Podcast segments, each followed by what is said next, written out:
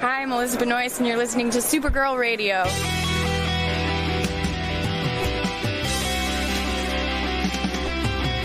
McGurk! I love not typing. mess with my Google Docs, Meeksy. Supergirl Radio is going live every night of the week. How do you like it? Is being, becoming a human burrito a plus or a minus? I don't know. It does seem snug. I mean, they say you are what you eat. Kira. I love that. So I do a podcast called Supergirl Radio, and one of our segments is Lena Luthor Boardroom or Ballroom because Outfit. She looks like a boss in this coat.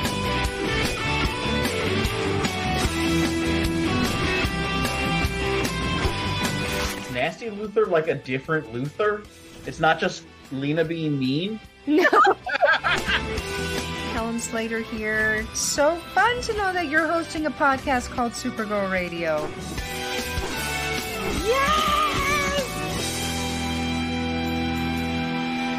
Welcome to Supergirl Radio, your source for all things related to the CW Supergirl TV series or the CBS uh, Supergirl TV series in this uh, series that we are doing and the character of Kara Zor-El. My name is Rebecca Johnson.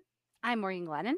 And for this episode of the podcast, we are live and wired on the Supergirl Radio Facebook page and the DCTV Podcast YouTube channel to go back in time.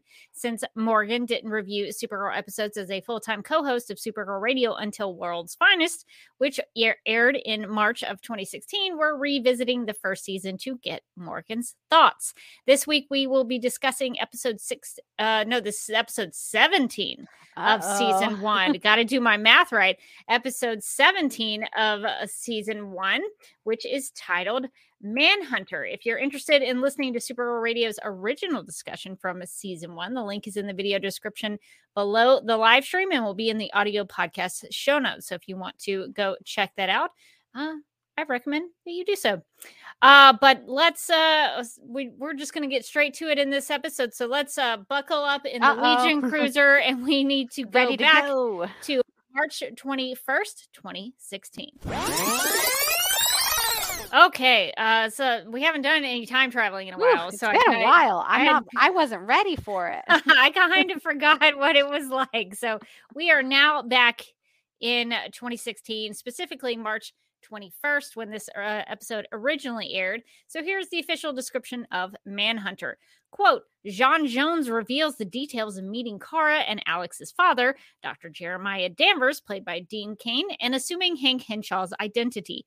Also, Kara debates trusting someone new with her secret identity, and Siobhan, played by Italia Ricci, plots against Kara. Unquote. Okay, so I was gonna maybe start with the the J'onn Martian Manhunter stuff. That seems like a big part of this episode. But since we're kind of there with Siobhan, I'm very curious. Right very cu- with her. I'm very curious, Morgan. Let's start talking about Siobhan because I want I want your thoughts on this. So Siobhan, real real bitter about Red K Kara Super like, mad. ha- helping her get fired. Uh, so now she uh Not taking a lot of personal responsibility, by the way. that she was trying to take a story to a direct competitor uh, behind Cat's back. No mention of that whatsoever. Just like I can't believe that Kara got me fired. Fired for what? Siobhan? fired for what? so uh what did you think about her uh uh trying to frame Kara and then uh Cat figuring some stuff out? um her trying to frame Kara was very funny in that the, way that they apparently uh discover um that she tried to frame Kara makes no sense. to me. uh, maybe I'm just not smart enough with keystroke software or whatever, but uh, this is this is the first time in many episodes where I'm like, we need to keep a better eye on Winn, right? Gotta, he shouldn't be. He shouldn't be like. Kara type doesn't type that many words per minute. She's actually quite a bad typist. It's like, how do you, why do you know that? Who's like, keeping that- track of this? is that not like a red flag there that he knows Kara's like typing pattern? He's like, you know what? You don't type like Kara. It's like, how do you know how she types? No reasons, normal reasons. I didn't install anything on her computer. When no one asked if you did. Great. I didn't. uh, that part made me laugh so hard at the end where it's like, ha ha, well, I got you. It's like, wait a minute, co- do we want to rewind about how we got her though? how we got her? Should Kara be like concerned? Is there like a lot of spyware on her computer that she doesn't know about? Winn's like, oh yeah, totally. Like? What, when I'm at work, are they are they like keeping analytics on how fast I type? Is that Right? Is Is what I'm that, a to take this away? normal? Is that a normal thing to be tracking? Does it What, matter? do I need to be typing faster? Am I not? Am I not? Is the like weight? suddenly a transcriptionist now that it, her words per minute matter? Like, why are they? Why do they have data on that? That's so weird. Also, why is Supergirl not using her super speed to super type? She really doesn't care about this job, Rebecca. I mean, I guess that would give her away if somebody is tracking her, but Kara's like, I'm normal in every way. In fact, I'm a little slow to type. That's what people are like. Boop, boop, boop. I love now I have this like mental image of like somebody walking by her by her keyboard and she just like hunt and peck style. boop, boop, boop. What normal people do. She's got a lot of errors, a lot of spelling, grammatical errors. it's because she can only she'll only hit one key at a time. She refuses to type like a normal she's like, nope, nope, nope. yeah, the uh the other thing that I thought was weird was how is Siobhan getting back into Catco? Did Cat Yeah. not take I assume Why maybe would this is just me putting this on the show, but like wouldn't she have like an ID badge that she couldn't come in? I mean, Cat probably wouldn't let her in the building again. So how's she getting in there? I- yeah, I that was my weird. question as well. Like, what? And they have didn't they like escort her out or something? The last episode, like, didn't she have to? Wouldn't you think that she would have to like pack up her stuff and like hand in her key card? Yeah. um, they're just, I guess, despite the fact that she literally did some corporate espionage, they're like, you know what? I think we can trust her. She's not coming back. And then like she just like. Carmen San goes into the building with like a hat on or something. I wish she had done her that. coming in.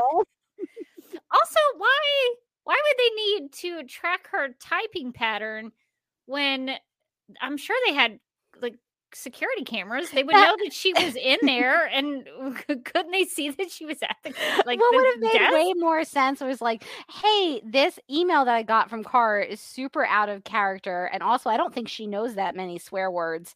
Uh, so we looked at the tape and we saw you on our security camera in the lobby, you know, uh, walking in with your fedora. And so, About five it. minutes before the email was sent.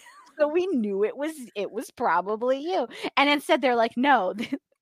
The, uh, the the tracking software that I that I installed in Kara's uh, computer for totally normal reasons and, And not only to Kara's computer. her, not to connect with her in some way or like get her favorite food or buy her favorite flowers. So she thought I was like so thoughtful, and we were like so in sync.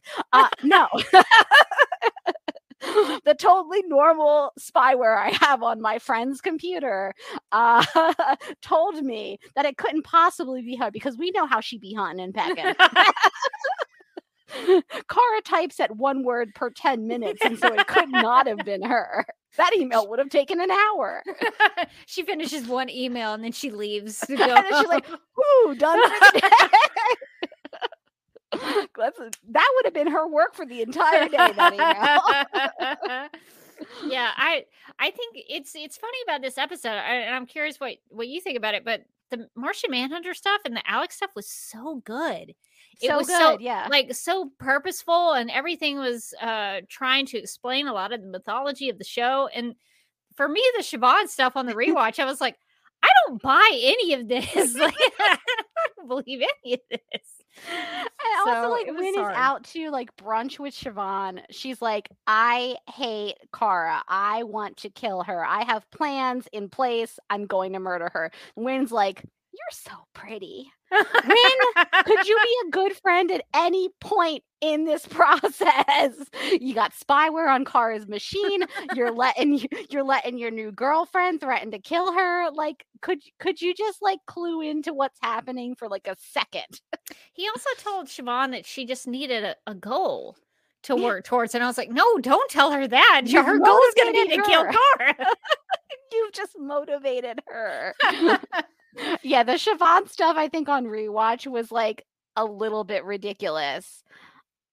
And then um obviously the twist at the end is that Oh, Siobhan yeah. is like on the on the roof and she's drinking, she's drunk, and Winn is like, Don't do it, don't jump, it's not worth it. And she's like, oh, listen, I'm not gonna jump. You might jump, I'm not gonna jump. And then of course immediately like breaks a heel and falls off. Like anyone, everyone could see that coming from a mile away. She was like, she was like, you are just not a good person. And she's like slowly like backing up towards the end of the roof. And, And you're he- like, come on, we can see what we know what's gonna just get there. Just get there. Don't even don't even bother. Just get the shit. "I- of course I never jump. Uh, it's like we know she's gonna fall.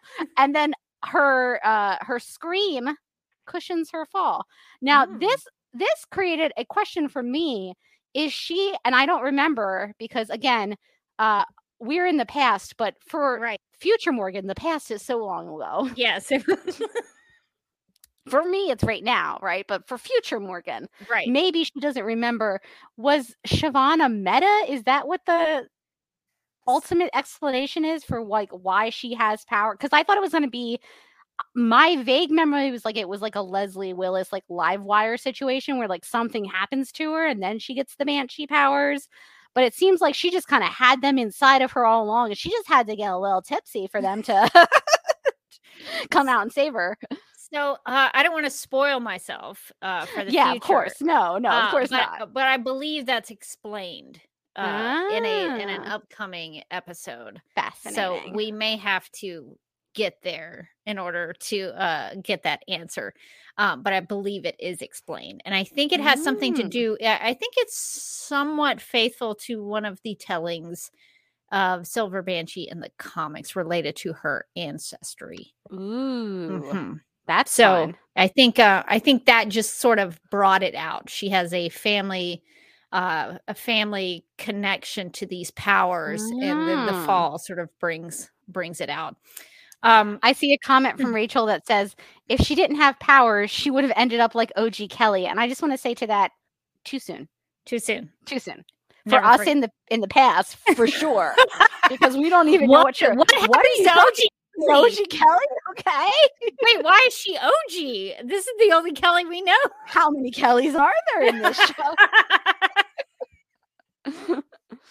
um yeah so uh the thing that i thought was really interesting upon rewatch from the future into the past now uh Yes. what i think is interesting it's hard to keep that up It, it uh, but, but what i think is interesting is to me when i was rewatching it is that in the pilot Kara is up on the roof of Catco with Winn, and she intentionally jumps off the building Ooh, yeah. to reveal her powers to Winn. This time around, Winn is up on top of the roof with Siobhan. Siobhan accidentally falls off, but her powers come out. So I thought that was a, a neat. I don't know if that was their intention, but I saw or sort of saw that as a slight inversion of uh Kara and Winn in the pilot, which I think is very fitting because Siobhan sort of almost single white female to Kara. So it's it's it's true. to me that's interesting that she would even single white female her back to the pilot. So i i don't know i thought that was a really neat thing. So i would like to think that they intended for that to be similar uh but i don't know but i i i don't think i had seen that before and so rewatching it sort of brought that out so i thought that was pretty cool. Yeah, I think that's a that's a great observation because I also kind of thought when he uh, is initially up there on the the roof, oh yeah, car that's uh, like the scene from the pilot with with him and Kara, and then I kind of forgot about it. But like, yeah, I, I like the way that they, I feel like they did a lot of that in season one where they would like call back to the pilot a little bit, uh, and I I always really like it because I love those like full circle moments. yeah that it makes it very layered and cm gutier 74 says in the chat uh, so that means no one should stand on a roof with Winn noted yes i would not uh, suggest it i think it's definitely something if if Winn wants you to go up on a roof just Don't know you're g- you're gonna fall off it you're, You're- going to You're go going off, off that roof. so don't do that so uh yeah i guess we'll see what happens to siobhan uh, the next go around Uh, but I thought since she was at the very end of the description, maybe we should start with her. So things are picking up with Siobhan. But let's get to talking about the the main uh, sort of chunk. I would guess the A story. Would you would you call it the A story about Martian Manhunter? Yeah, I, guess- think so.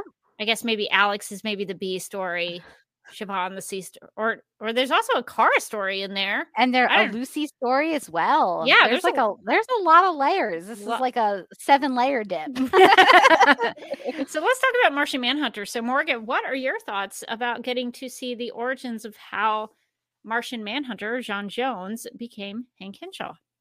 I thought that was really cool because they explain it in a previous episode. And I thought, I honestly did not remember there were so many flashbacks in this one. So I thought, like, okay, that was the explanation that we got.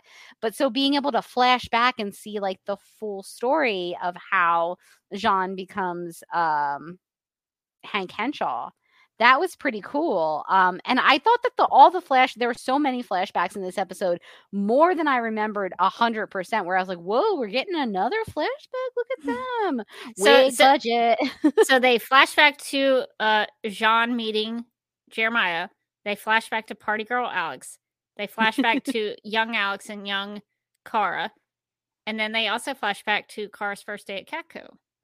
oh yeah, that's yeah, right. Yes, there were a, a Yeah, lot a of lot of them. in this one, and it didn't feel like it was like a uh complete flashback episode, which is actually I think pretty impressive that like the flashbacks weaved into the story of like what you're watching. So it was like that's probably why I rem- didn't remember this one having so many because I don't rem- thi- I didn't think of it as being like oh that's the flashback episode where there's just a ton of flashbacks because they were woven into the story so well to like instead of having a character be like this is what I was doing this 3 years ago instead you had Alex being like shot shot shot shot shot shot. And, and then Hank hot, hot, like pops up and goes everybody! Uh, um it did make the the alex part of it made me laugh incredibly because every time i see stuff from her flashbacks i just think about um, how our listeners have pointed out like the implausibility of her timeline like the fundamental implausibility of her timeline that like three years ago she was like a hardcore party girl getting drunk all the time and like losing her keys while what was she like simultaneously getting like a phd like what Yeah. was happening I, th- I think Hank calls her a, a scientist or uh, re- uh, refers to her uh, doing science. That she she uh, wouldn't be talking to a priest because uh, scientists are skeptics. I think is what he says. Yeah. Ah. Like i just the amount that Alex has achieved in her life, truly an And- inspiration. And when she goes to the DEO, she has to get trained on the job. So it's not like she, Yeah. like all of that happens very quickly. So, yeah, he's yeah. like, when you can take me down, and she's like, don't worry, on my timetable tomorrow. Because I'm not even, re- I don't even remember where, like, how old she's supposed to be by now, but it's too young. I think is the is the long short of it, based on all of the things that she's accomplished in that time. I we we always forget that Alex is our baby genius, uh, and this this episode reminded me of it because I was like, three years ago. What? Wait, I think she's probably late twenties. I think so. I think because isn't Kara supposed to? And the the live chat can check me, but um, uh, I think she's supposed to be twenty four. Kara. So Alex would mm-hmm. probably be older than her. So Huh. I I'm assuming Alex is late twenties, but I'm not I'm not totally sure. But if she's in her late twenties, why is she's out? Why is she out partying like she is? Shouldn't she know better? Isn't she tired by now? Oh, I was tired by my late twenties. the golden my golden girls years set in fast.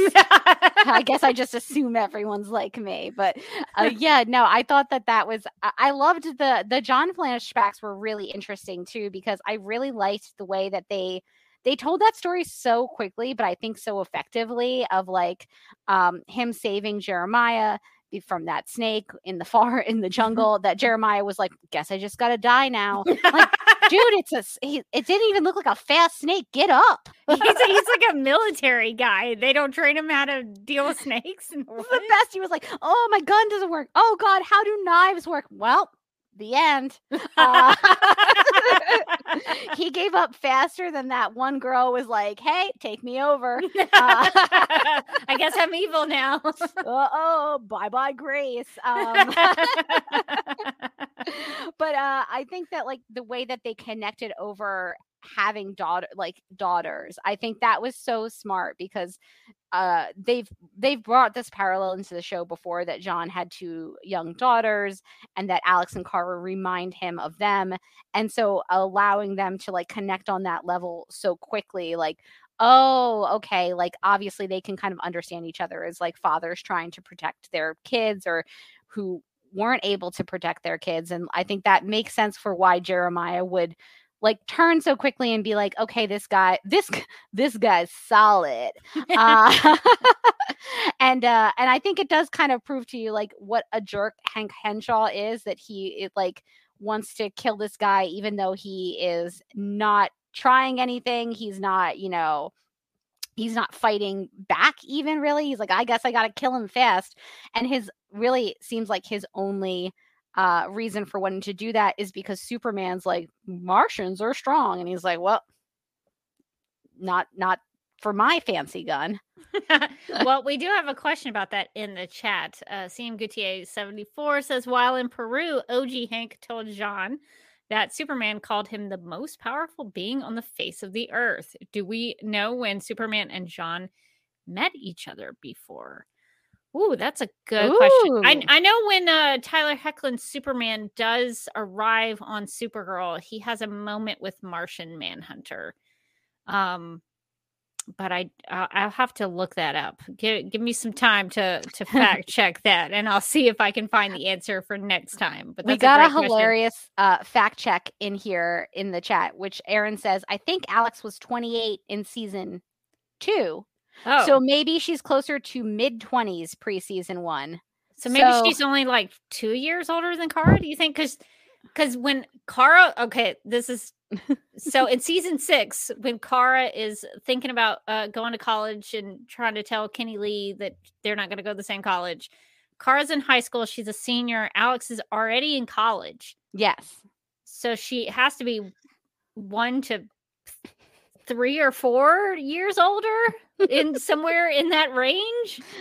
Yeah. Yeah. I think so. I think if we assume that she's 28 in season two, so maybe she's 27 in season one, then that flashback happened when she was like 24, which does make a little That bit more, more sense. Yeah, timeline wise, okay. where it's like, woo, let's all do shots.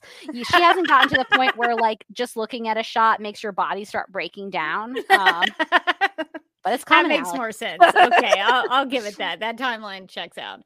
That I don't know if it sense. checks out with her accomplishments. with, No, like, no, the, the partying, he though. has later on, but the partying for sure. That seems right. Uh, also, uh, talking about the snake, uh, uh, Daryl says, according to the Supergirl wiki, it wasn't even the right snake for the region. Uh, download an app called iNaturalist. It's a free Ooh. app. You can take a picture of the screenshot. And I might do this just for fun. Uh, you can take a screenshot of the snake from uh, Supergirl, upload it to uh, iNaturalist, and see what the uh, artificial intelligence in that app tells you what it is you you might uh, figure out the answer. So uh, that's really interesting that someone, uh, I guess, some snake enthusiast was like, "No, that's not right." Wait a minute, that snake wouldn't be in that jungle. So that's pretty cool. Um, yeah. So uh, I I did think it was interesting that uh, the original Hank Henshaw even sort of looked differently. Uh, his hair was different. I thought. From, yeah. uh, the way uh, David Harewood would play J'onn playing Hank Henshaw. So I liked that little detail. Yeah, I feel like I could tell the difference between like Hank Henshaw and J'onn later on. Like they definitely like carried themselves a little bit a little bit differently and um I think Hank Henshaw just seemed like way more severe and like tough like kind of tough and like somebody who wouldn't want to like listen to reason um which makes sense because Jeremiah who was like on his team was like hey this guy is solid and he's like well sorry guess I got to stab you. Uh, well, uh, what I thought was uh, neat about Jeremiah initially when they're they're planning out their mission at the DEO and uh, after all the other guys have left, uh, Jeremiah tells him like, "Hey, why are we going to just go straight to killing this alien? He's been here for a long time. There's a lot of things that he probably knows." And I was like, Yeah. "That's a really good point, Jeremiah Dan- Danvers. Why would you waste all that knowledge if this guy's been around?"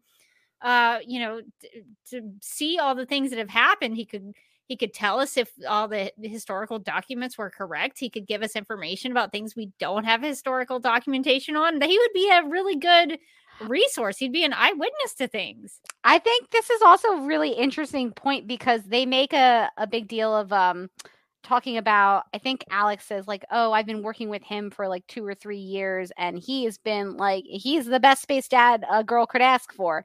And um the the the guy is like, "Well, he's 300 years old, so like your your space dadding is just a coffee break to him." And I was like, we really never do dive into the fact that he's 300 years old like at any point throughout the run of supergirl it doesn't feel like because like how long has he been on earth? I think that brings up a good point that like you're saying like has he been here for hundreds of years? Like is there like does he have wisdom about like the history of the earth that he could share? That he just you know he chooses to sit on that because he's like a mysterious man of few words not mentioned at any point in the, the you know the future of the show but yeah i thought that was interesting. I was like oh i don't know that i like had connected how old he was until that scene where i was like he's 300 I have two questions now. One, did they ever address him knowing about Rama Khan? Because Rama Khan also an ancient being. Wha- the- I feel like we lost an opportunity for like Hank and Rama Khan to have been Rama bros like back in the day. Like this could have been an emotional story about he's like my bro Rama Khan. He's really gone astray. Like back in the day, we would just sip wine out in his in his vineyards. he was like a he was a chill dude. Like what happened to him? Rama Khan comes up and he's like, "They're ruining my soil." Uh, I, feel, I feel like there was some missed opportunities. and number two, J'onn had all those books in his uh his uh, new fancy apartment thing that also became a ship somehow. But uh I wonder if he could have uh made a lot of money because he had a lot of wealth, J'onn J'onzz somehow had a lot of money to turn his his apartment into a spaceship. Oh so yeah, uh if it had been my story, I would have had him writing historical fiction books using the Oh. knowledge that he had. And so then he's like a best-selling author making a lot of money and that pays for the tower.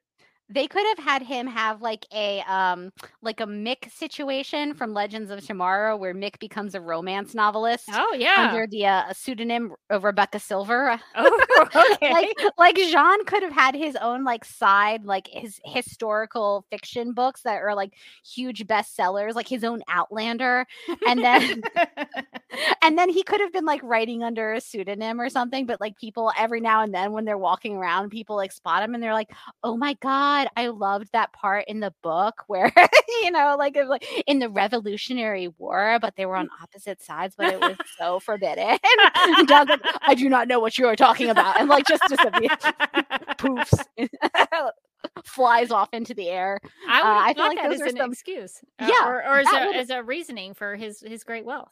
That would have answered so many questions we had later on in the series where we were like doesn't it seem like that would cost a lot of money? Where is he getting this money? Did the deo pay that well? And it's like no but his books the residuals his book gets made into a movie and they're like they're walking past the movie poster and alex is like oh i can't wait to see it and john was like i will never see it. The changes that they made from the book are unconscionable. And they're like i didn't know that you cared that much. I don't. I don't. I don't care yeah, that would uh, be really funny. Laura also has a, a reasoning for it, uh, saying, "I keep saying uh, playing the market is easy when you can read the minds of CEOs." oh It could be like a Biff uh, Biff Tannen thing from Back to the Future, where he's got the almanac. Boom. That's Then- true. Then you get alternate timeline Biff, who has the casino and he's super wealthy. It makes sense to me. Uh, I see. Uh, Hegel Blast also has a good theory, which is not untrue. Where J'onn lived at the DEO for years with basically no living expenses. He probably banked his entire salary as Hank. True, true. That's also also true. Listen, he's got a lot of revenue streams, is what we're learning from the chat. But I also would have liked it, as Rachel says in the chat, if J'onn writes detective novels the same way that Mick writes romance novels. Why? Why would they not do that? It's right there, people. Oh my gosh, that would have actually played into J'onn J'onzz' uh, detectiving. that- exactly. that is in the character's history, and they sort of kind of tried to do it on the show, but not really. They and then they kind of gave hard. it up. Yeah. he That could have been been like, awesome. I'm going to start a detective agency, just like in my not um, nev- nothing, like in nothing. I would have loved it because they could have really taken that pretty far. We're I know we're like going past. we're the- so we're so far into our own head canon, but I have to say, I have to say before we give this up, we know he has a dark secret. that could be it. What if it's that he writes detective novels under a pseudonym? I would have loved it if they had played with like a I don't want to say like an Alexander McCoy thing. But like if say it, say it. but if he had created some like detective novel series where uh his lead detective had a, like a string of novels and then they did do something where uh like it was either like a big movie franchise or like it turned out there was a real guy who was that character. So i don't know. So you could play with you could play with it but i i think that would have been really cool uh so that seems like a missed opportunity but Such a missed opportunity. uh, what were we talking about? Oh, uh, I'm, trying, I'm trying to like dial I back was- uh, I where we came from. Flashback. um, I, I guess w- one thing I, I'm curious about, uh, Morgan, what are your thoughts about? Uh because we get the flashback with Jeremiah Danvers and him giving Kara her glasses to help with her vision, I guess to help prevent her like seeing people's x-rayed bodies and things like that. What did you think about him giving her those glasses? I liked I liked this moment because she talks about it um often throughout the run of the show about how he gave her the glasses and we know the the big significance of the glasses um but being able to see it happen like have that flashback where it happens i think is was really impactful to watch and i liked that full flashback for her i think made like a huge difference in like how I like view the character and what she had been doing up until the like, beginning of the show. Uh, that she, you know, got to Earth and she didn't really know what was happening, and she had this cool older sister who's like too cool for her, and she's like super weird, like oh my god, a sun, and um, I've and never seen birds before. what are birds? Alex turns and she goes, "Those aren't real." Uh go straight down to conspiracy theory land. But um but the the idea that she had tried to save people and use her powers for good and her parents were like you can't just be saving people out of burning cars like all the time. It's going to get suspicious.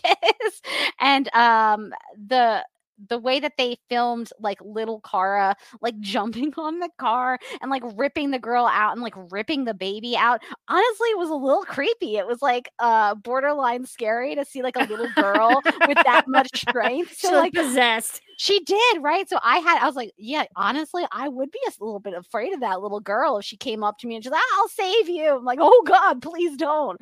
Um, so I think it kind of gives a backstory on why Kara spent so much time trying to be normal and why she wasn't using her powers up until the pre- the plane crash with Alex. And I think, you know, having that experience and having her adoptive dad essentially be like, hey, you got to cool it with like the huge displays of super strength and uh, and giving her those glasses and then you know we cut right to her having the glasses on in the elevator for the cat interview. And i think that that told so much in like such a short amount of time. Like neither of those flashbacks were super long but they told us so much about Kara's character. Yeah, there wasn't a ton of Kara stuff in here, but this episode did a lot for for Kara as a character as she grew up. So uh so I thought the Kara stuff in in this episode was really great. Uh Hagelblast in the chat says the Kara flashback was filmed as part of the pilot and cut as part of getting the episode down to 1 hour of broadcast time. Using it here meant uh, saving money by using existing footage. Well, it, and if that's the case, I think it's actually a good use of it here. It felt like Yeah. it was meant to be in this episode because it was utilizing Jeremiah Danvers and his connection to Kara. So I really really liked that. Um. Uh, uh. Also, before we leave the the Jeremiah portion of it, uh, I thought it was funny that uh, he mentions to J'onn uh, about fire. They have a conversation about how Martian Manhunter doesn't really like fire, and it just made me laugh knowing uh, season six made him throw the hope, uh, or made him go up to the sun. I can't. I the Supergirl threw it into this uh, the hope totem into the sun, but Martian Manhunter was going to be doing something with the sun. Uh, so I, I thought it was funny here when they established Martian Manhunter's uh, uh, most of his backstory and his origin. They uh, they established pretty firmly that he was not a big fan of fire, uh, and they kind of abandoned that later on in the show. Maybe Or- he got over his he faced his fears eventually throughout yes. the show, and then he was like, "I can finally throw this thing right into the sun. Let's it- yeet it into laugh. the sun." Um, CM Gutierrez uh, says, "Hero, a, a hero, young Kara jumping on the car reminded me of M3GAN from the M3GAN movie, where the little um." robotic doll is evil. Um and yeah that was kind of the vibe. I i got a little bit of a uncanny Vari- valley like horror movie vibe from like the little girl like ripping open the door and flinging it. Well, she would have that strength, and I, I like that the hot the hopping onto the car uh, was probably an indicator that she had not flown yet, is my guess. So Oh, her yeah. hopping and sort of jumping was more of her uh, kind of doing that super jumping before she flies, like Superman uh, does in the comics and and things like you know. Uh, Superman Returns, Man of Steel, Smallville, you name it. Uh, that's usually kind of the progression to the powers to flight. Um, so I, I, it is creepy, and I can see why Jeremiah was like, "That's the only time you Don't- get to do that." don't do that yeah the the other thing i really liked about that scene in terms of like the um like the physicality telling you the story is that like we see cars save people from like burning things all the time burning cars burning buildings. We don't see her fling a, a car door like three miles away. Uh, so it's it was it kind of told you that like she's she's new to earth she's new to these powers she doesn't quite know her own strength she doesn't know that like hey if you're saving somebody you could just be like oh i guess it was adrenaline i like opened the door instead of flinging the door i don't know like into the sea or whatever she did yeah, uh, she definitely uh, used her strength to the fullest capacity in that moment. Um, so lots of good uh, flashbacks. Is there anything about uh, the flashbacks that you wanted to talk about before we moved on? I was surprised that Alex got thrown in jail, and I wanted to know what was it like. Just public drunkenness. She did not even get. Reminder: she did not get into her car, True. so it wasn't a DUI. She like dropped her keys, and then she was like, "Uh oh," uh, and I was I was just wondering, like they they never define it. She's just in the jail cell, and I was like, yeah, I mean, I public drunkenness, maybe. maybe. Uh, She didn't seem like she was making a scene though. She did. She just had a bad night. maybe, maybe she had done something inside the club. I now I want to go like flashback where she like she like rips out some girl's hair or something. She gets in a fight and she like takes off her earrings. She's like, "I'm ready. Let's do it. One more shot first. I, I feel like somebody called the cops on her from inside the club, and and the cops pulled up on her. I Uh, feel like it was like a, maybe like we we flashed out before it became like a Buffy and uh and Faith situation where they're dancing but they're also hitting people at the same time, yeah, getting into a fight as they dance. yeah, Hagelblast in the chat says drunk Alex seems like someone who would punch someone. uh, yeah, so I For think sure. uh, it it I, I agree though it was not clear on why she because she went into she went to jail. It wasn't like she got a ticket or something. They took her right to jail. She she sat in a jail cell. Right? That's why I was like, really? You wouldn't just don't want to just call this poor drunk girl a cab instead. you gotta, you got to like lock her up for what? But uh, now it's my head canon that she caused it like in the the doors inside when they open there's like screaming and people like uh, like throwing bottles at each other and it all started for Alex was like patient zero in that and she's just like okay time to go home she started the fight and then ducked out exactly she's all right time for me to go home that is the only explanation I can think of. Um, I guess uh, before we get out of here and go back to the future, uh, I'm curious about your thoughts on uh, uh Supergirl re- revealing herself as Kara uh, to Lucy Lane, or I guess Kara maybe revealing herself as Supergirl to Lucy Lane. I feel like somewhere in the future, Lena Luthor is like, "Are you serious?" and then she like she just like smashes a photo of the two of them with like a, a like a decanter of uh of bourbon Wh- or something. Whiskey, yes. yeah. How dare you? Every time this happens, she's like, no. And she's just like, like, like crushes a, a, glass in her hand or something. Um, so she yeah, just has a lot of framed pictures with like broken glass all over her office. She gets out her darts and throws them at like another framed picture of her and Kara. and then, and then the next day, her like assistant is like, oh God, I got to reframe this. just don't put glass in them anymore. exactly. I feel like being maybe being Lena Luthor's personal assistant is worse than Cat Grant's because of just like the absolute nonsense that you come in and you're like, oh no, is she like creating a mind control device again? I told her about this. It's not legal. the legal department said no, Lena. Uh, but yeah, I I thought it was funny that um Lucy is so against um like m- J'onn because he is pretending to be Hank and they're, you know, they're shipping him and um and Alex off to Project Cadmus where they're going to like dissect them um and we'll need to talk about Project Cadmus in a minute, but uh it was weird that like her first thought was to win Lucy over. She's very mad that this guy pretended to be someone else when he was really a different person. Mm-hmm. He was really an alien the way I'm going to win her over is by revealing that I have also been pretending to be someone else and I am too an alien. it's all of us, baby. It's all of us. It's like it's like Lucy barely likes Kara, right? Like she kind of like low key hates Kara, uh, and like I think like a, a, little bit she was like, oh, Kara's sister, uh, let's get her, and then and then like she's like the big reveal, the way I'm gonna win her over, I'm gonna get her trust back is by being like, guess what? I've been lying to you this whole time. You know how you were really paranoid about James being in love with Supergirl because about how James falls in love with all superheroes, like my cousin? Well, guess what? He was in love with me the whole time. I was both. I was both.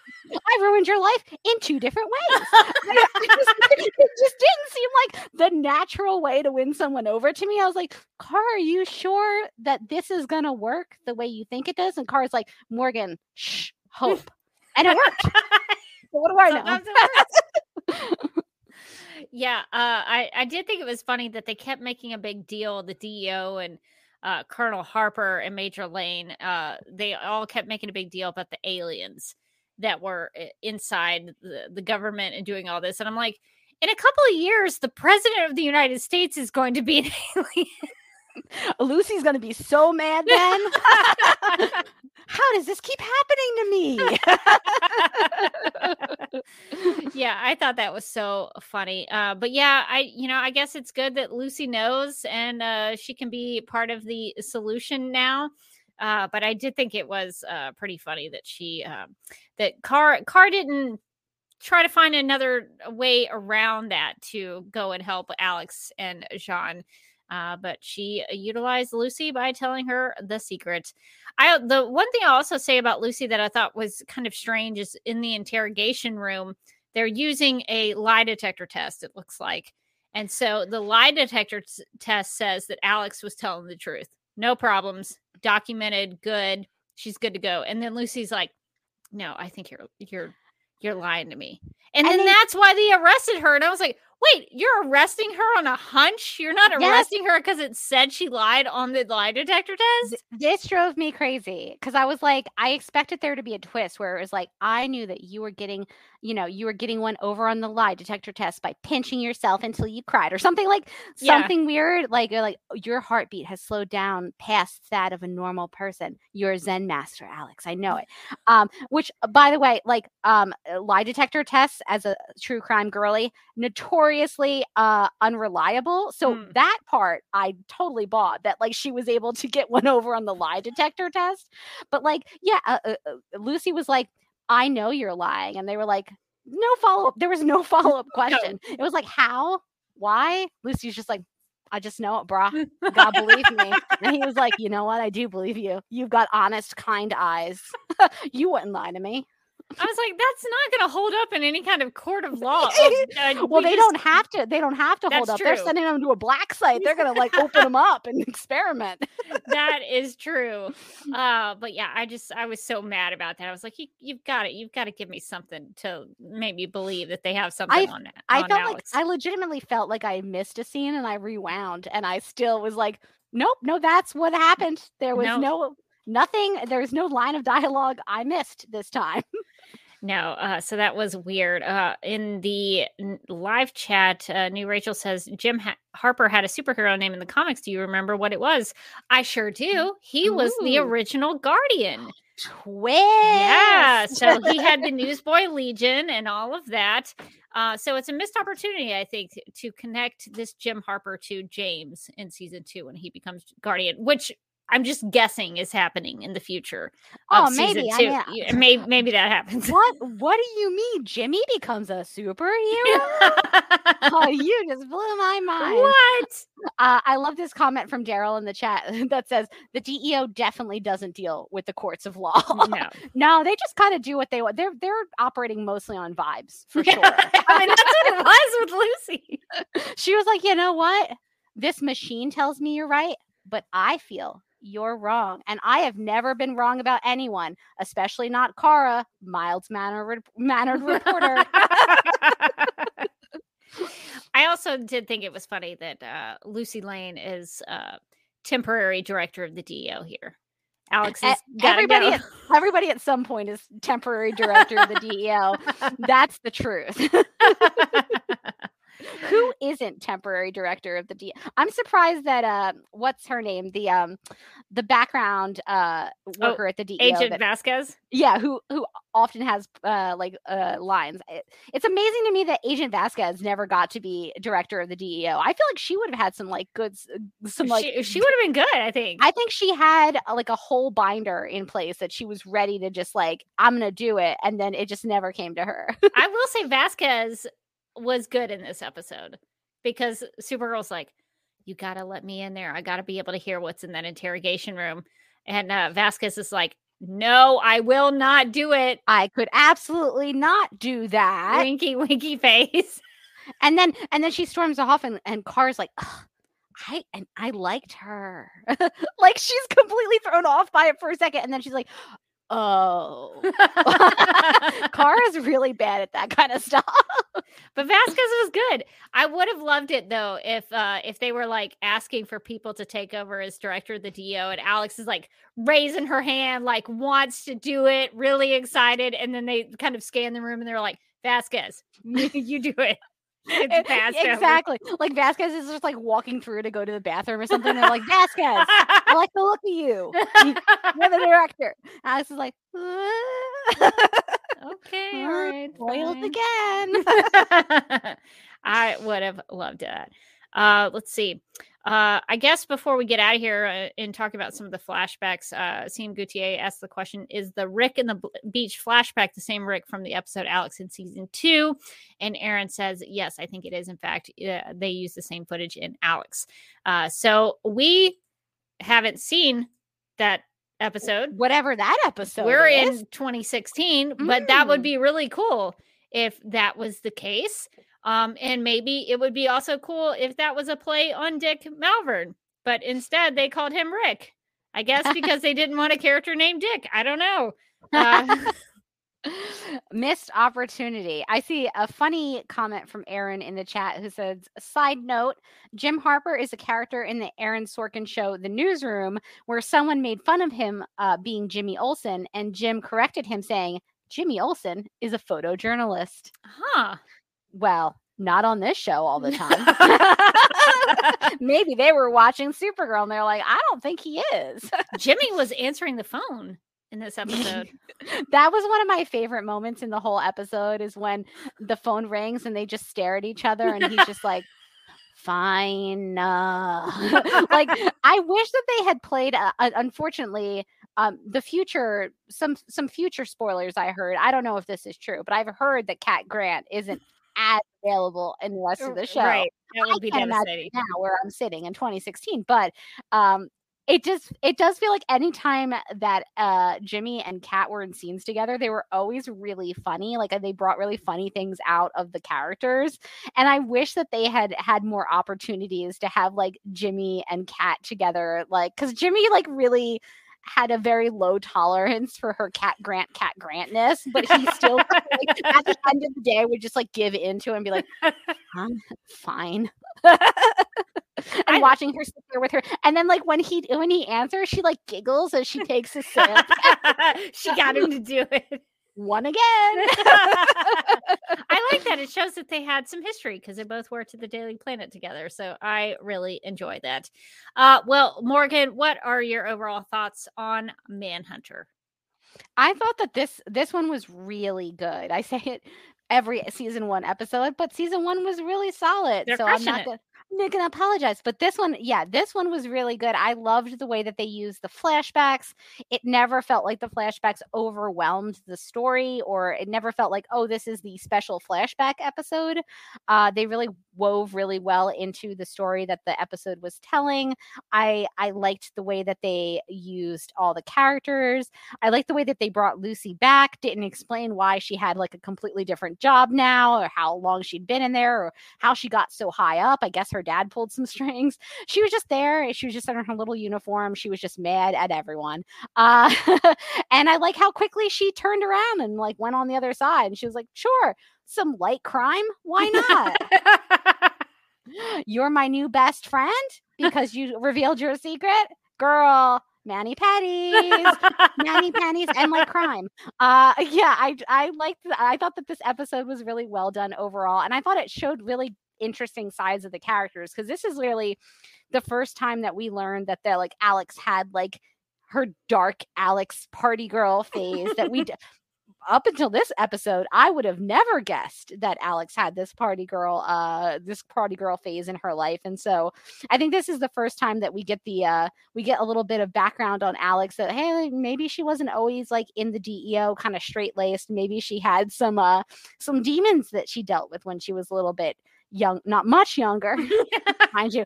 Who knows? In some nebulous point in her life between PhDs and running a secret government organization, she had the time to take some shots. Uh, but I think the uh, the the J'onn stuff, the Alex stuff, and the Kara stuff in this episode was fantastic. The Siobhan stuff was weird. Uh, but it didn't overwhelm the episode, and Cat Grant had a great dress during it, so Oh, I yeah. didn't want to complain. Oh, Cat Grant had um I should have like screen uh screen capped it. I guess we're gonna have to do Cat Grant boardroom or ballroom season one. we, we sort of missed that chance, but she had this great like pantsuit.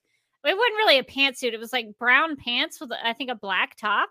I was like, that is a great look. I was really surprised with the brown pants. I was like, that Yeah. was great. I also really liked the uh the dress that she had that had like the little cutouts in it where I couldn't I like I spent the whole scene being like, are those like little appliques or these like little rivets or are those little cutouts? And I was like, I like the mystery of this dress. Like, sure, am I watching the scene? Kind of. Am I paying more attention to the dress? Definitely. Also, if Supergirl Radio's uh, radio listeners do not know, Morgan is starting a Lena Luthor Boardroom or Ballroom season two edition on our Instagram account. So definitely make sure you're following at Supergirl Radio on Instagram because you're going to get some exclusive uh, content over there with uh, Morgan's commentary. I have been utili- I have been trying to figure out the green screen effect on uh on Instagram. Two to three years after everybody else has figured out how this thing works. And I was like, oh, do I have to duck to show the outfit? I do. or I could be further away, but that seems hard. So I just duck. but yeah, that that has been fun. I'm gonna definitely do do some more of those. Yeah, because we did not have boardroom or ballroom in season two. We did. It's probably a lot harder because she is mostly appropriate. I think it's going to be a lot of boardroom, which is I think going to be very surprising for me. I think I think the ballroom really like burst its head onto the like burst its way out on the scene like end of season two, beginning of season three. Yeah, it really kicked in season three. Um, but I think uh, the chat wants uh, boardroom or ballroom, uh, the Cat Grant edition. that would be Oh, fun. She's got some great outfits. All right. Well, we'll consider it. Uh, yeah, I think this episode is great. Uh, the Siobhan stuff is kind of on the weaker end, but everything else is really stellar. Uh, great episode of Supergirl in season one. And um, I guess uh, maybe from here, let's go into snap judgments while we're here, and then we'll uh, go back to the future after that.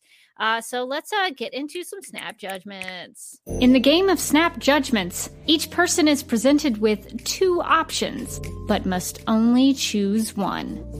First instincts are recommended, and explanations are unnecessary. So our first snap judgment is who would you rather hit the town with? Party girl Alex or Red K Kara? this is a good one. This is I think hard either, question. either one. I think you're in. You're going to end up in jail. I think by the end of it. Uh, although I think Red K car is dangerous. Yeah, I think Red Red K Kara might accidentally kill you. I I think uh, Red K Carl would be she she would get you into a lot of maybe fun trouble, uh, but she, I think she'd also put you in some danger. So uh, you you might go to jail with Alex, but that's better than being murdered. I think. So I'm gonna go Alex. yeah, I I am not uh quite the danger person enough to want to hang out with Red K Car. Also, I feel like at some point in the evening, like she's gonna have uh, one shot too many. And before uh, her body metabolizes it, she's gonna say something really like mean and cutting to you. She's gonna like find the one thing that you're like really like self-conscious Yes. about, and she's go- just gonna get that like like a little dagger right in there. And I'm like, I'm not looking for that on a night out. I want to have fun. You know who has fun? Party girl Alex. Shots, shots, shots, shots, shots, shots. Okay. Who has the cooler who is cooler on a motorcycle? Kara or Lucy? I really liked seeing Kara like take that motorcycle helmet off. I thought that was so cool. So uh, I'm gonna go uh Kara on the motorcycle. Yeah, I gotta go Kara too because when she took the motorcycle helmet off, she like did that thing where she tosses her hair and it, little like, Charlie's perfect Angel. like it perfectly went back into place. Whereas when Lucy took off her, her helmet, again, both of these are beautiful women. Lucy Yes. takes off her helmet, she shakes out her hair. It didn't go perfectly back into place. It was Didn't like have the same a little bit out of order. And it's like, Yeah. well, that's what happens when you're not a Kryptonian. you just you're, you're mortal like the rest of us. All right, last snap judgment. Which name drop are you more impressed by? Cat going to spin class with Sandy Bullock, or being on the phone on the phone and uh, on a phone call and first name basis with Kate Middleton. I I assumed that's who she was talking about. oh, definitely. yeah, she she was- talks about her like was it like her grandmother-in-law Yes. who, who would have been the who would The be queen. the queen? Yeah, Queen the queen. The second. Yes, uh, the crown. Uh, I wish I could see Cat Grant go up against Sandra Bullock at spin class. But yeah, I think it's more impressive that she was on her cell phone with Kate Middleton talking about the Queen. So I'm going to go uh, the, the Queen and Kate Middleton here. I'm gonna go the Queen and Kate Middleton too because I like that she was like uh, she was shaming Kate Middleton for not making her a dame. like, she wanted to be like, like she was like, "What? Just because I'm American, I can't be a dame? What? What? Do, what? Do, what don't I have that Judi Dench does?" Like I, I love the energy there. I love it. It's so aggressive. well, I think if there's anybody who should have been tamed, it was Cat Grant. Uh, definitely, Cat Grant. No judgments on your snap judgments. All right, let's get to some feedback real quick and then we'll wrap up this episode. Sure. We have an email from Daryl who wrote in to say a Kim and Kanye reference last week and a Mel Gibson presenting at the Golden Globes reference this week. So dated. Uh, and this is why you don't drop timely pop culture references. That's editorializing from me. Uh, Mhm. but I, I agree.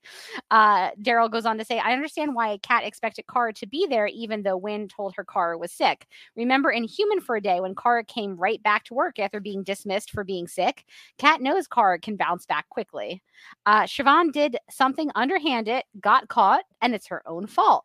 That being said, it is a shame Silver Banshee only gets one episode to shine. Uh, James Harper, the true guardian, he walked so James and Kelly Olsen could run. uh, should J'onn uh, should J'onn really go all red eyes in the middle of a room full of people? No, but uh, I, I do want to say that there is a moment where Alex and Kara are talking very, very loudly about like some plan that they're making, like not even one step behind like all the DEO agents.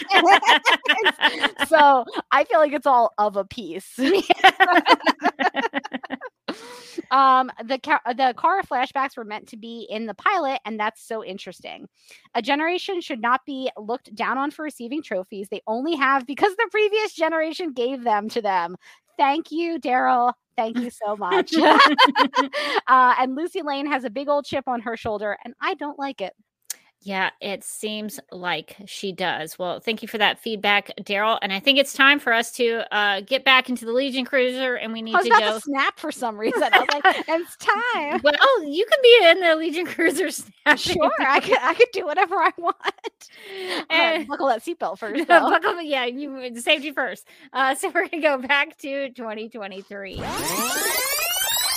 All right, and now we need to get to some Supergirl Radio and some DC TV plugs. If you would like to contact Supergirl Radio, you can post a comment on our website at supergirlradio.com. You can email us at supergirlradio at gmail.com. If you'd like to leave us a voicemail, you can call us at 678 718 7252. You can like us on Facebook and follow us on Twitter and Instagram, all at Supergirl Radio. You can listen to us on Apple Podcasts, Stitcher, iHeartRadio, Google Podcasts, Radio Public, Podchaser, and Spotify, where we also have a Spotify playlist that includes music featured on and inspired by the CW Supergirl TV series. We are listed on DC's fan page, which you can find at dccomics.com slash dc-fans. If you like what we do, we encourage you to give us a rating and write us a review on Apple Podcasts. If you enjoy our Supergirl Radio live streams, make sure to subscribe to the DC TV Podcast YouTube channel and hit that notification bell to get notified when we go live and Wired. DC TV Podcast also has a TeePublic store, so if you're in need of new DC TV related t shirts, tank tops, sweatshirts, onesies, mugs, notebooks, pillows, or stickers, go to supergirlradio.com and click on the TeePublic store link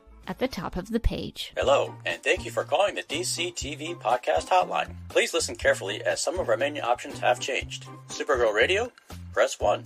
The Flash Podcast, press 2. Legends of Tomorrow Podcast, press 3. The Lithuanian Room, press 4. DC on HBO Max Podcast, press 5. Stargirl Podcast, press 6. Superman and Lois Radio, press 7. Green Lantern Podcast, press 8. The Sandman Podcast, press 9. Justice League Dark Podcast, press 10. DC After Dark, press 11. For all other inquiries, please stay on the line and the next available agent will be with you shortly. And since we talked about Manhunter, the episode in which Alex is recruited for the DEO and Jeremiah gives Kara her eyeglasses, we have some designs in the TeePublic store we'd like to suggest. Yeah, we got some DEO merch, uh, hoodies, t shirts, stickers, mugs. We also have the same thing for a uh, Funko version of Kara with her glasses. So if you want uh, any of those designs, we've got them in the DCTV uh, podcast, the T Public store. And I think they might be having a sale. So if you want to go check it out, this is a good time to buy stuff because sales happen uh, pretty frequently on uh, TeePublic. So definitely uh, go a look at our merch in the store. We'd also like to thank our Legion of Super sponsors for supporting the Supergirl Radio Patreon. These people are Michael, Anne Marie, Yvonne, Quinn, Nicola, Abby, Miriam, Nicole, Brian, Ethan, Danny. Tara, and Majuba. So thank you all for uh, being uh, uh, supporters of the Supergirl Radio Patreon. And if you would like to uh, check us out, go to patreon.com slash supergirl radio, where we have some revamped levels that you can choose from. And uh, we hope you will consider it. And uh, thank you for your support. And uh, I guess I can tell you about me. If you would like to follow me, you can do so on several uh, ways. Uh, you can find me on a social media platform called uh, Vero True Social. Uh, hang out there, share what I'm watching, uh, listening to, uh, sometimes reading when I do that. Uh, so you can check me out over there at Derby Kid. Uh, you'll know that uh, I just uh, watched Murder Mystery 2 on Netflix and highly Oh. enjoyed it. Uh, so you would know those kinds of things if you follow me on Vero. you can also check me out on Instagram at The Derby Kid. And you can find me on YouTube and subs- uh, subscribe to my personal YouTube channel at youtube.com slash Prod. I recently finally finished my Batman v Superman Dawn of Justice critical reception project. Well, may- maybe I'm celebrating early. I finished reading the reviews, but I still have a couple of things to do to wrap up my thoughts on it. So I'm I'm finished reading the reviews, so that's that's out of there. I read 39, I think. Whoa. Uh, so that that project went on way longer than I expected. um, but I'm going to be doing some wrap up videos where I talk about how I would fix uh, film criticism because it's definitely broken, and um, uh, some of the the the books that I've been reading to help inform some things that have really uh, made me rethink film criticism in a new light. So I'll be doing those uh, coming up soon. I'm gonna kind of wait till I wrap it up because I'm going to be going to uh, Pasadena, California for what is commonly known as SnyderCon, which is a uh, weekend long screening of Man of Steel, Batman v Superman, Dawn of Justice, and Zack Snyder's Justice League, where I hope to ask uh, Zack Snyder about uh, how he considers, uh, well, how he determines what is a good or bad film. So I'm hoping to ask a question that can maybe uh, also be uh, something that would inform a follow up or a conclusion to uh, that bit in my series that I'm doing on Batman v Superman. So we'll see if that happens. Uh, but I will be doing some more live streaming. Just um, I'm in a kind of a TBD uh, situation where I'm trying to figure out what to do next. so, uh, but definitely subscribe if you want to come hang out with me on uh, my personal YouTube channel. And you can find me on Twitter and Instagram. I'm at Mojotastic. And you can also find me as a host on the Legends of Tomorrow podcast, aka the Legendary Lady podcast, where we're so- we're starting to uh, think about changing, rebranding, if you will, changing stuff up, sprucing things up. But uh, we just talked about uh, an interesting topic, which is the disappearing uh, queer characters, LGBTQ plus characters on TV, and actually how much of that was um, because of the CW kind of going Mm. under or getting sold and like them canceling everything. Which yeah, they is, got rid uh, of a lot of characters and shows. They got rid of a lot of shows is the thing it turns it turns out a lot of the reason that the character uh, there was a couple years ago where a lot of these characters were just being killed off and that started like a whole conversation about bury your gays it turns out now it's just that a lot of these shows are getting canceled which we we talk about um in depth in the in the episode but a lot of that i think has to do with the general state of um health of streaming which is Mm. Medium right now um and tv in general kind of going through some growing pains so we had an interesting combo so join us over on the legends of tomorrow podcast and and let us know what you think Uh, my thought is uh, maybe if they made better shows, uh, the health of streaming and TV would be better. That's just my thought. That's just my thought. Did- Just did you- personal opinion. by the way did you hear that um the the rings of power the amazon show that they spent like eight I'm billion familiar. dollars Yes. on um had a completion rate of 37 percent I was aware that it was not. It not was even not. half It was not highly received by people I follow on YouTube and and various platforms. it was so beautiful and so boring uh i i want to i want to finish the first season i hear it gets a lot better the first episode was like um watching paint dry, kind of. Mm. Um, and I'm sure there's people who are like, I loved it. I'm, I'm glad for you. It was I- very tough for me. I would love to hear from those people. I did not watch it. yeah, please. I just what did I, miss? But uh yes, that actually does not surprise me at all. Wow. Yeah. So the stream uh, streaming uh, services seem to be in a bit of trouble. It's possible that reinventing cable, but on streaming, was not the best idea. it could have um, been better. Could have been a bad idea. I don't But- know, maybe. But HBO Max still great. But HBO Max, I mean, what great entertainment is on there. Now, just before before we go, um, this po- podcast is not sponsored by HBO Max yet. Uh, but I have you watched any of Succession, Rebecca? no, is that an is it It is it like Lost? It is, it is not like Lost in any way, to be honest. Um, it's like a show full of bad people that are almost kind of irredeemable, but they're all rich, and it's like a dark, it's like a dark comedy drama kind of thing. And uh, we are obsessed, and so I'm barreling into season two, but uh, the last season is airing now, so I'm just ducking spoilers as I go about the internet. Everyone's talking about it. Anyway, HBO Max, a great program. is is it about rich people like Charles Widmore? Kind of, So, yeah. it- so it's kind but of like Lost. it, it's so it, we can figure out how it's like Lost. We can bring it back around every time. That is our guarantee to you. That's how you get me to watch it. if you can sell it to me that way. I I do I do want to uh uh, bring up this comment from the chat. Kenny says uh HBO Max is going to be renamed Max. I don't like it. I don't like it. I don't like it. It doesn't have the same same ring to it. Just Max. I I mean, saw I'm just trying to like uh use it in a sentence. Like uh, Have you guys watched this thing on Max? No. I d- The Max, like Saved by is the it like Bell? Max like a person or yeah, are you going to the Max? Have you watched? Uh, are you? Do you want to go to the Max and watch Succession? now that would be better Now if they called that- it the Max. now, now that's a streaming service. I'd be doing some got Bayside one. cheers or something. yeah, seriously. different. Uh, uh, that would have been uh, Saved by the Bell was uh, NBC. I have like a dream sequence, and it goes like. I don't like Max. what a classic! No, I don't like it. I don't like it.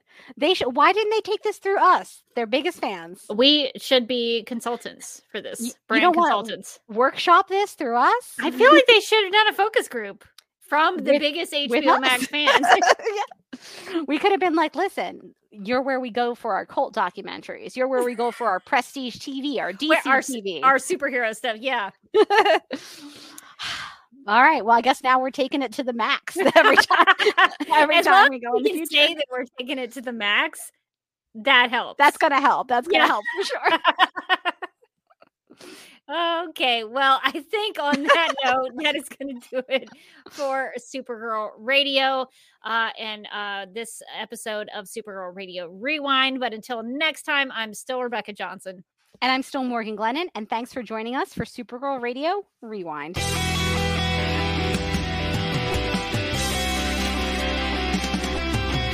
McGurk! I Do love not mess typing. with my Google Docs, Meeksy. Supergirl Radio is going live every night of the week. How do you like it? Is being, becoming a human burrito a plus or a minus? I don't know. It does seem snug. I mean, they say you are what you eat. I love that. So I do a podcast called Supergirl Radio, and one of our segments is Lena Luthor Boardroom or Ballroom because really? She looks like a boss in this coat.